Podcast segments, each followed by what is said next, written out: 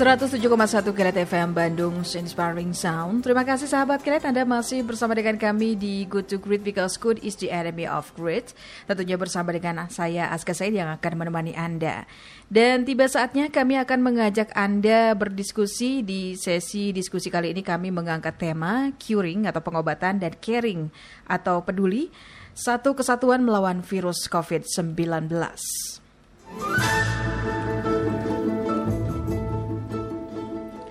Sahabat Kelet, pandemi virus COVID-19 menjadi kenyataan sosial yang harus dihadapi masyarakat dunia dan khususnya Indonesia.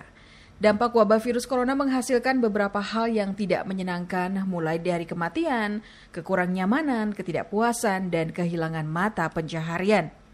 Itulah mengapa untuk melawan pandemi virus COVID-19 tidak bisa hanya dilakukan dengan intervensi di bidang kesehatan saja, tetapi harus dilakukan secara terpadu melalui lintas sektoral. Nah, para peneliti di berbagai dunia melakukan etiologi atau penelitian untuk mengetahui sebab dan muasal secara pasti virus COVID-19. Selain etiologi, tindakan pengobatan atau curing pada pasien yang diduga dan terjangkit virus corona dilakukan dengan serius. Tetapi tidak hanya sekedar etiologi dan curing saja yang harus dilakukan. Proses intervensi sosial dengan membangun kepedulian atau caring juga perlu dilakukan.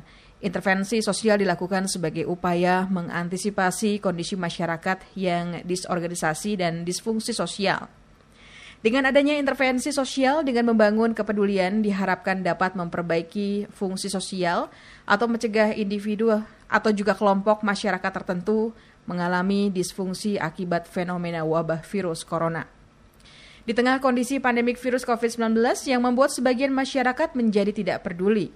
Lalu bagaimana menjaga agar rasa peduli terhadap sesama tetap ada di tengah masyarakat? Bagaimana pula mengedukasi masyarakat bahwa kepedulian terhadap sesama menjadi lebih penting dari sekedar peran pengobatan? Upaya edukasi apa yang harus dilakukan oleh pemerintah? Guna menjawab pertanyaan tadi, kita akan sama-sama menyimak perbincangan kita bersama dengan narasumber kita, yaitu Dr. Budi Muhammad Tafzani, MPSSP, selaku dosen Departemen Kesejahteraan Sosial FISIP Universitas Padjajaran, dan beliau juga merupakan pekerja sosial klinis praktisi Mindfulness Healing.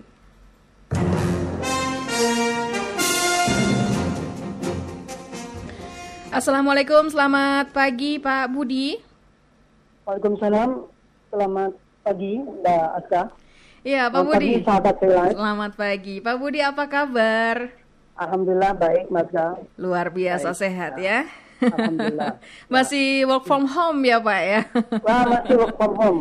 Ya, tetap bersabar ya Pak ya dengan kondisi yang sudah kita hadapi sudah hampir sebulan ini ya Pak Budi ya. Betul.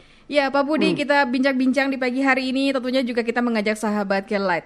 Di tengah pandemi corona, kita mendengar, melihat, membaca berita tentang adanya penolakan jenazah korban corona oleh sebagian masyarakat di beberapa daerah. Ini cukup ngeri juga ya Pak Budi ya. Nah ini bagaimana menurut Anda Pak?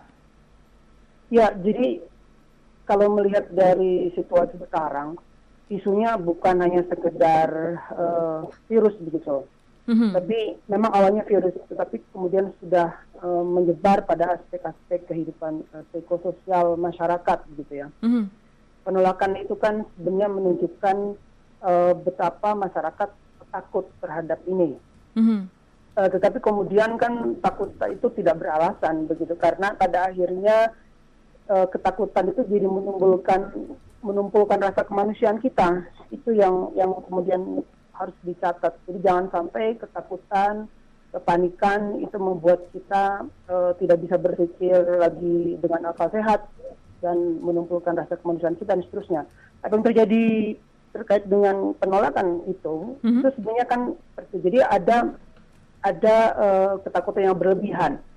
Jadi sebenarnya kalau saya lihat isunya bukan lagi sekedar hanya persoalan biologis medis ya, tetapi ada persoalan lebih pada isu kesehatan mental sebenarnya, yang kemudian isu baru yang muncul dari akibat dari adanya pandemi ini begitu.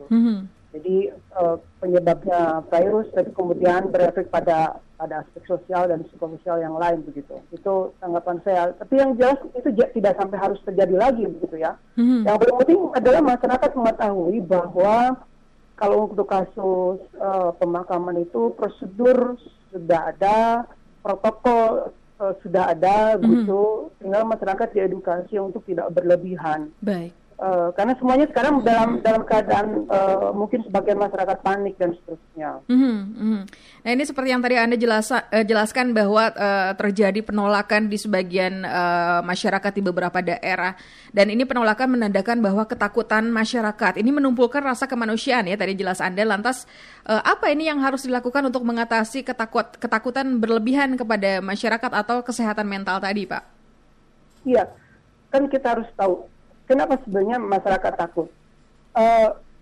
Apa yang dirasakan tindakan manusia itu akan tergantung pada pengetahuannya, tergantung pada persepsi dia terhadap situasi kan begitu. Nah, barangkali karena ada bombardir informasi yang dianggap oleh sebagian itu apa ya mengerikan gitu ya, freaky gitu, sehingga kemudian orang bertindak melampaui apa yang seharusnya dilakukan. Nah, kemudian segera menyadari bahwa virus ini memang berbahaya, tapi kita bagaimana bisa tetap di tengah begitu, tidak menyepelekan, tapi juga tidak berlebihan. Okay. Itu yang paling penting sebenarnya. Katakanlah kalau dalam konteks itu laku ada stimulannya begitu ya, ada informasi. Kita ini kan makhluk yang bisa menentukan persepsi mana. Kita tidak bisa mencegah informasi. Ya. Informasi bagaimanapun sehebat-hebatnya pemerintah mencegah hoaks dan seterusnya, tetap akan ada. Nah, persoalannya bukan di informasinya. Informasi itu netral. Tapi bagaimana kita memaknai, menafsirkan informasi itu pada situasi krisis tentunya harusnya lebih positif ketimbang yang negatif. Karena dari persepsi itu kemudian akan muncul banyak turunan negatif. Okay. Termasuk ke tubuh menjadi tidak sehat karena imunitas kita jadi lemah. Ada hormon stres misalnya yang melumpuhkan sistem imun kita untuk mendeteksi dan menghancurkan virus dan bibit penyakit karena hormon stres. Tapi kalau kemudian itu terjadi masif, ini adanya seperti harus ada isu kesehatan mental yang harus juga diatasi gitu, bukan hanya sekedar pada persoalan medis gitu ya, sehingga kemudian pelayanan diberikan kemudian harus ada psikoedukasi, harus ada pelayanan hotline service terutama pada masyarakat-masyarakat yang panik gitu ya, oleh para profesional dan seterusnya. Sekarang sudah ada begitu pelayanan seperti itu. Itu yang harus dilakukan. Tapi yang penting sebenarnya masyarakat tetap harus proporsinya tetap di tengah, tidak menyepelekan, tapi juga tidak berlebihan. Bagaimana kita bisa berdiri di tengah itu? Oke. Okay.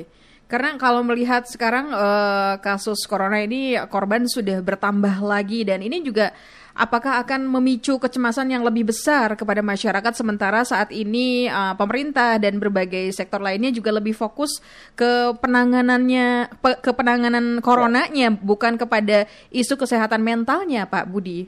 Betul. Jadi memang ini persoalan yang mesti menjadi perhatian. Ada turunan masalah dari hanya sekedar persoalan medis gitu. Karena ada kasus kematian, ada kasus yang kena secara positif. Itu bagaimanapun manusia tidak hanya sekedar makhluk biologi gitu ya. Tapi ada aspek psikologisnya, ada aspek sosialnya, dan itu terimbas gitu. Nah, jadi kemudian semua sektor itu harus bergerak gitu. Semua elemen masyarakat yang tergabung dalam itu, yang mengatasi biologisnya kan sekarang sudah berjalan tuh medis. Kemudian ada persoalan mentalnya yang kemudian orang jadi takut dengan ini. Nah, ini harus ditangani juga. Kalau menjadi masif itu menjadi jadi menambah persoalan lagi. Ya, gitu. Ya, Pak Budi, ini apa menurut Anda dampak terbesar jika kecemasan dan ketakutan terus dibiarkan? Sementara ini masyarakat ketakutannya tidak hanya sekedar dari virus coronanya sendiri, ini multi kecemasan ya, mulai dari mata pencaharian, pengangguran, kesehatan, dan lain sebagainya. Ya, beberapa laporan kita peroleh ya, misalnya dengan adanya COVID ini, pandemi ini misalnya, diantaranya kekerasan di dalam rumah tangga menjadi meningkat dan itu di tingkat global ya. Kemudian juga kalau di Indonesia sendiri kemarin ada rame anak-anak muda gerakan seperti katakanlah anarko, tapi saya nggak yakin itu anarko ya. Entah mereka kemudian mencari perhatian atau memanfaatkan situasi seperti ini atau memang betul-betul panik. Nah kalau kemudian ini dibiarkan, kemudian orang tadi akan bertindak di luar kendalinya begitu. Justru ini menjadi yang harus menjadi perhatian adalah bagaimana itu dinetralisir begitu. Dinetralisir supaya kemudian tidak meledak dan tidak menambah persoalan. Itu yang kemudian dikhawatirkan. Dan sebenarnya gini, berbicara virus kemudian berbicara secara biologis mereka menyerang gitu, tapi kemudian secara mental mereka menyerang gitu. Jadi secara biologis sedang ditangani, terus secara mental juga harus ditangani. Karena tadi bahwa kemudian pikiran kita itu mempengaruhi tubuh kita. Nah, kalau tubuh kita misalnya dalam keadaan panik, cemas, atau stres, maka kemudian antibodi kita akan lemah. Dan bisa jadi kemudian dari sekian orang yang meninggal karena COVID, kan belum terungkap. Apakah itu karena memang murni pekerjaan virus begitu ya, atau karena memang antibodinya yang lemah karena stres, kan gitu. Nah itu yang kemudian belum terungkap memang. Iya Pak Budi, untuk misalnya untuk katakanlah orang awam seperti saya misalnya ya, ini pendekatan seperti apa yang mesti dilakukan dan siapa yang kira-kira pas untuk menarasikan kepada masyarakat agar tidak cemas sehingga isu kesehatan mental ini bisa ditanggulangi dan tidak berpengaruh secara besar dan terus meningkat? Betul, jadi semua elemen masyarakat. Jadi begini sebenarnya, kita sekarang ini tidak bisa mengandalkan pemerintah ya. Pemerintah memang harus bekerja karena itu kewajiban mereka. Tapi kita harus saling bahu-membahu gitu, saling bersong royong untuk saling mengingatkan. Kita semuanya berperan dalam situasi seperti ini gitu. Jadi tidak mengandalkan pemerintah dengan keterbatasannya juga itu memunculkan persoalan tersendiri begitu ya. Jadi kita memang harus saling mengedukasi, dimulai dari diri sendiri, ya. Pahami bahwa tidak perlu ketakutan yang berlebihan, begitu. Kemudian di dalam keluarga, sebenarnya kan kebetulan sekarang kita lagi bekerja dari rumah, ya, belajar dari rumah. Nah, ini juga situasi yang baru. Misalnya ada laporan KDRT meningkat, ya, setelah ada COVID ini. Bahwa kemudian di dalam keluarga sendiri harus dimunculkan satu kekuatan ya. Misalnya bagaimana berbagi peran. Karena kalau untuk liburan satu minggu ngumpul keluarga saya pikir itu menyenangkan. Tapi kalau untuk berminggu-minggu itu memunculkan persoalan tersendiri. Belum ada peran-peran yang baru misalnya seorang ibu yang biasanya ngurusin di dapur kemudian sekarang jadi ngajar anaknya. Kan begitu. Jadi ada job desk tambahan ya Pak ya? Betul, tanpa diinterupsi oleh anaknya, sekarang diinterupsi oleh anaknya untuk ngajak bermain dan seterusnya begitu. Nah ini situasi sosial baru yang kemudian kita harus sadari betul, jangan sampai itu memunculkan persoalan tambahan gitu ya.